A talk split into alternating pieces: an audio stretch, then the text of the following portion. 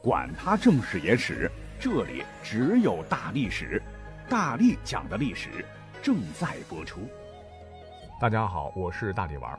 我们曾经讲过年号，呃，时间久了，大家伙可能遗忘了哈，不知道是什么东西了，或者关于年号、庙号、谥号，傻傻分不清楚。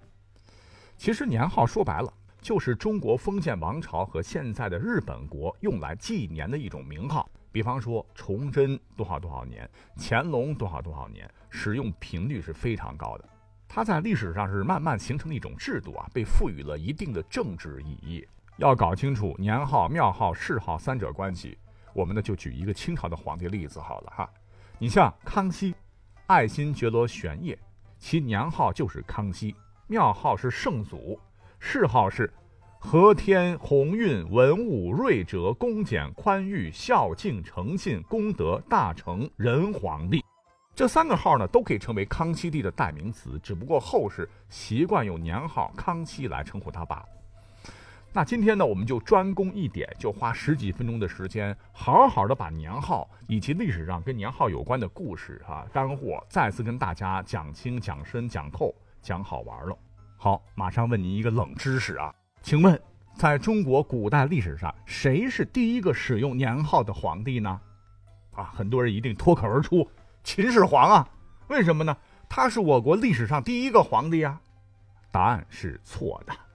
其实，我国第一个使用年号的皇帝，秦始皇一百多年之后的汉朝的第七个皇帝汉武帝刘彻，他才是发明皇帝年号的人。是不是觉得很意外哈？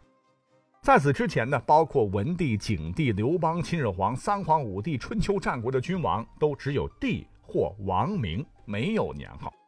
根据《史记·秦始皇本纪》记载，秦始皇曾语重心长地说过这么一段话：“正闻太古有号无氏，中古有号，子而以行为氏。如此，则子亦父，臣亦君也，甚无畏，朕弗取焉。”自今以来，除世法，朕为始皇帝，后世以计数，二世、三世，至于万世，传之无穷。谥号呢？那是人死了以后，后人给予评价的文字。秦始皇说，在上古时期，君王往往只有谥号而没有国号；到了中古时期，既有国号也有谥号。如此一来，很不好。儿子可以议论父亲，臣子可以议论君王。朕不愿采取这样的办法。秦始皇内心一定想：对呀，朕历史上肯定争议比较大，万一死了被图谋不轨的人栽赃陷害，安个荒谬的拗，严厉的厉，或者是好乐待政的忧，哎，我一世英名岂不毁了？你们呐，甭惦记。故而朕决定废除谥号，寡人自此以后叫做始皇帝，寡人的后代就以此为基础。叫做二世、三世，直至万世无穷无尽。哎，这句话看似跟年号没啥关系啊，但透露了一个非常重要的信息，那就是秦始皇之前没有年号。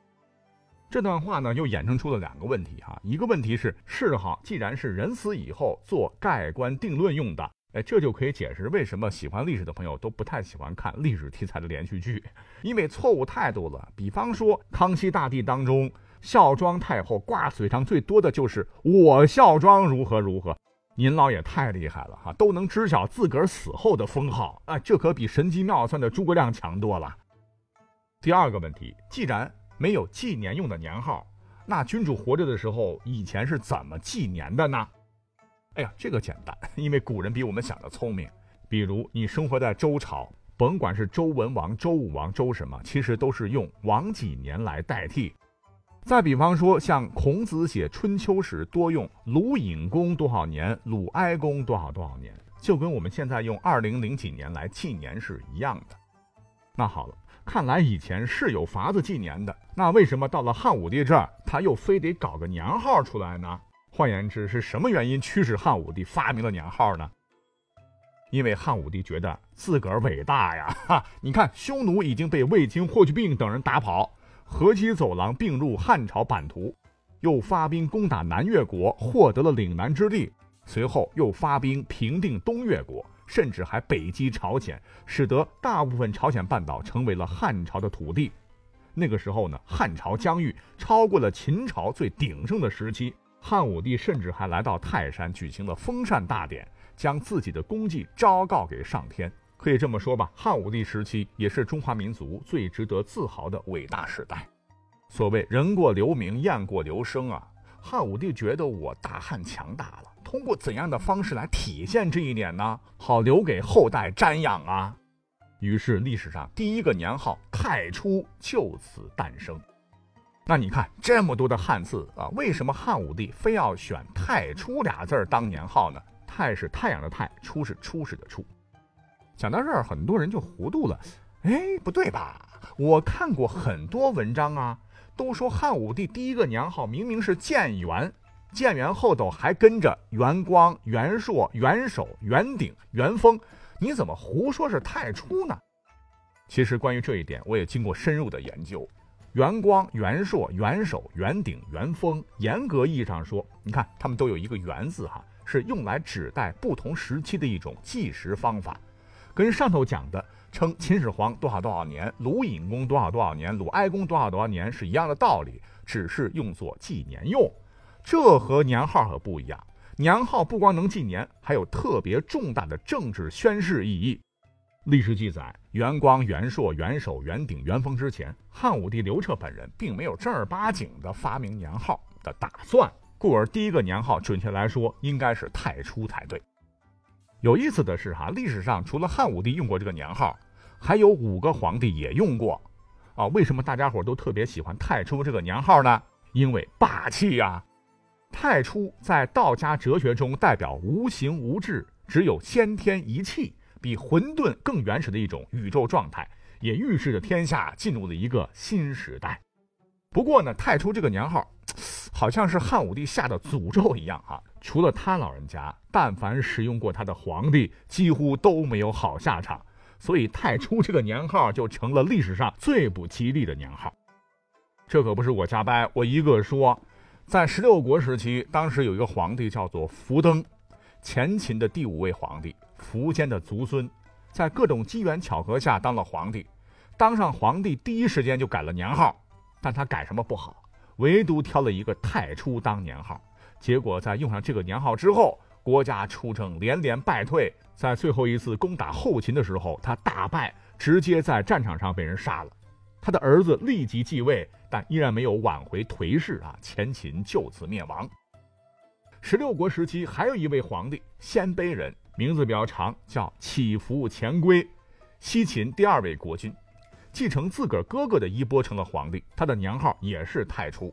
结果年号刚选定不久，他就被其哥哥的儿子叫乞伏公服所杀。被杀的呢，还有他的十几个儿子，直接被连锅端了。刚复国成功，国家直接就灭亡了。同时期还有一个南梁国。南梁列祖武王秃发无辜，也同样像着了迷一样选定了太初。结果在太初三年（公元399年），因酒后坠马伤及肋骨，回宫之后不久病情加重，后不治而亡。最后一个皇帝是南北朝时期的刘绍，弑父上位，成了皇帝，改了年号为太初。可皇帝宝座这屁股还没坐稳呢，底下人就有人造反了，他因城破而被斩首，上位不过百天就身死。哎，可能是汉武帝用的，他们都压不住吧。那关于年号呢？历史上还有更诡异的，比方说北宋宋太宗赵光义继位呢，改元太平兴国。有人说“太平”二字如果拆开来的话，就是一人六十。大家伙可以把“太平”两个字拆开看，是不是这两个字啊？后来宋太宗果然在六十岁时就去世了。还有北宋最后一个年号是靖康。有人说，将“靖康”二字拆开来，各位可以拆开看看哈，就是历十二月康。果然，宋钦宗建元靖康一年后，就大约十二个月以后，被掳北国，康王赵构继位，正好应了历十二月康之宴。各位是不是觉得挺神奇的？那么年号，你看历史上哈，有些皇帝就非常明显了，他可不止用一个，一个皇帝可能会有很多个年号啊，这又是为什么呢？啊，因为古时候皇帝最大嘛，他说啥就是啥。皇帝不满意正在使用的年号，或者遇到祥瑞等喜事，或者灾难等大事，只要他喜欢，他就可以更改，下个招就可以了。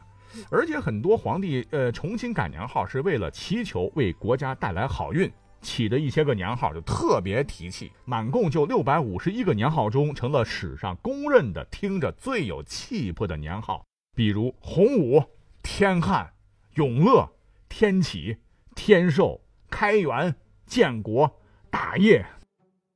更有趣的是，你知道中国历史上最任性的改年号最多的是哪个皇帝吗？是一代女皇武则天。在位期间，我的乖乖，一共使用了十四个年号。天寿、如意、长寿、延在、正盛、天策万岁、万岁登封、万岁通天、神功、胜利、九世、大足、长安、神龙。同时，如果加上武则天当时以太后名义临朝称制时期的四个年号——光宅、垂拱、永昌、再出，那么武则天一共使用了十八个年号。武则天这么频繁的更换年号，嗯，可能是受了前朝皇帝唐高宗的影响吧。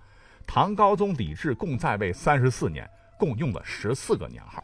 而与之形成鲜明对比的是，明朝和清朝的皇帝那就比较节俭了，一般只用一个年号。比如康熙的这个年号使用了六十一年，为使用时间最长的年号。其次是乾隆六十年、万历四十八年。嘉靖四十五年等啊，后世多用他们的年号来作为皇帝的称呼。除了刚才讲到的哈，皇帝可以任性一下。那下面这几种情况呢，皇帝一般也会改年号。